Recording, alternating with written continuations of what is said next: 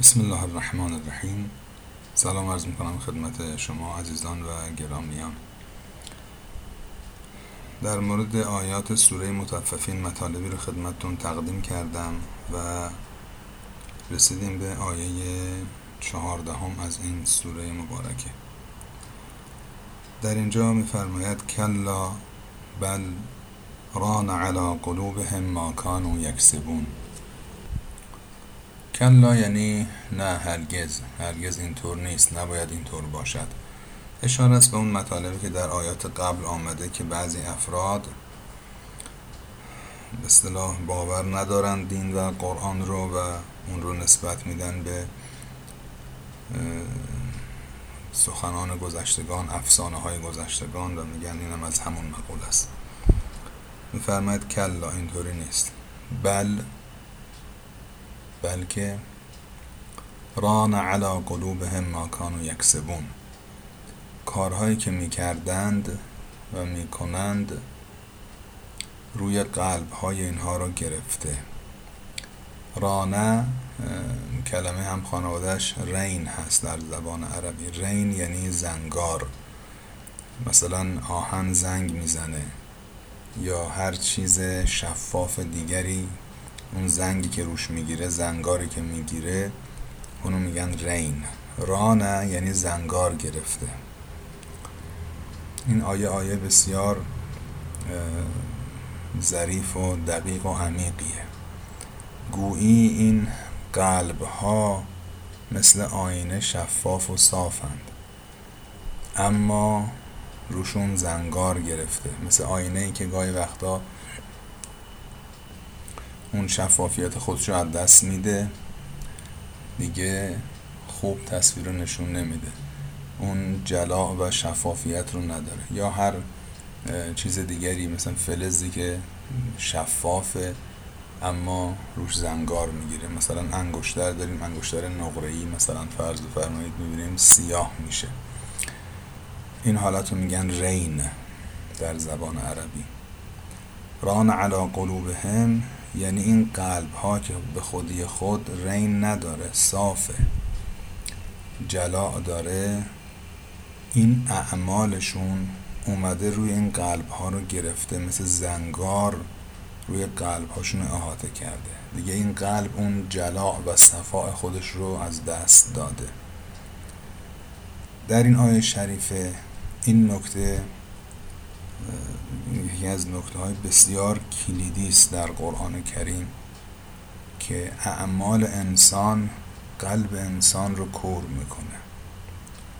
کارهایی که انسان انجام میده گاهی وقتا باعث میشه انسان دیگه اون دلش و قلبش اون شفافیتی که باید داشته باشه رو نداره. در آیات دیگری تعبیرهای دیگری از این واقعیت شده. مثلا میفرماد ختم الله علی قلوبهم. خدا به قلب اینها مهر زده. یا طبع علی قلوبهم. یا طبع الله علی قلوبهم. خداوند به قلب اینها مهر زده. آیه ختم الله علی قلوبهم حالا به عنوان نمونه من دارم میگم یا آیهشو میگم. آیه هفت سوره بقره است. یا مثلا می‌فهمن طبع علی قلوبهم. آیه 87 سوره توبه. مهر خورده به دلهاشون. خب خداوند که با کسی دشمنی نداره که بخواد بیاد او رو عمدن از هدایت دور کنه. خداوند هدایت رو در اختیار همه قرار داده. پس چرا میگید مهر زدن به دلهای اینها؟ یعنی عمدی عمدی دستی دستی اینها رو از هدایت دور کردم خودم باعث شدم که اینها از هدایت محروم بشن محرومون کردم دلهاشونو که چیزی داخلش نشه. این ختمه طبعه یعنی محرومون کردن. مثل که شما یک نامه رو فرض کنید محرمانه است در پاکت می‌زنید تو پاکت در پاکت رو لاکو مهر می‌کنید. اونو میگن ختم اونو میگن طبع. یعنی خدا میگه دلهای اینا اینطوری شده. چیزی دیگه توش نمیره. و خدا اینو میگه من این کارو کردم. اما اینجا واقعیت رو به گونه دیگری بیان می‌کنه. میفرماید ران علا قلوبه ماکان و یکسبون. کارهاشون باعث شده دلهاشون زنگار بگیره. کارهاشون اومده روی دلها رو پوشونده. رانه یعنی مثل زنگار پوشونده غلبه کرده احاطه کرده قلبهاشون رو. اون وقت در جای دیگه میگه گویی من این کارو کردم. خب همه چی تو دنیا به دست خداست. اما می‌خواد بگه جبر نیست. به یک معنا خدا این کارو کرده. خب بله اگر خداوند نخواد هیچ کدوم از این علل و اسباب کار نمی‌کنن. خدا این علل و اسباب رو قرار داده. حالا بر اساس این علل و اسباب یک اتفاقاتی میفته از جمله اون علل و اسباب کارهای خود انسان هاست که علت و سبب میشن برای اینکه این دل زنگار بگیره مهر بهش بخوره. لاک و مهر بشه. دیگه هدایت درش وارد نمیشه.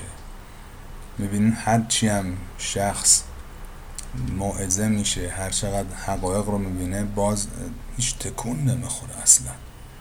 این نتیجه کارهای خود انسانه. لذا انسان خیلی باید مراقب کارهای خودش باشه. این کار انسان اولین ثمره ای که داره قبل از اینکه بخواد برای دیگران مفید یا مضر باشه برای خود انسان مفید یا مضره. در بعضی از روایات اینطور آمده. امام باقر علیه السلام میفرماید که هر انسانی در قلبش در روحش یک نقطه سفیدی هست. وقتی که این شخص مرتکب گناه بشه یک نقطه سیاه میفته توی این نقطه سفید. اگر توبه کنه این برطرف میشه. اما اگر ادامه بده مسیر کج خودش رو و همینطور در بدی ها پیش بره این نقطه بزرگ و بزرگتر میشه تبدیل میشه به این لکه سیاه و بعد دیگه قلب رو می‌گیره. و بعد از اون دیگه چیزی وارد این قلب نمیشه.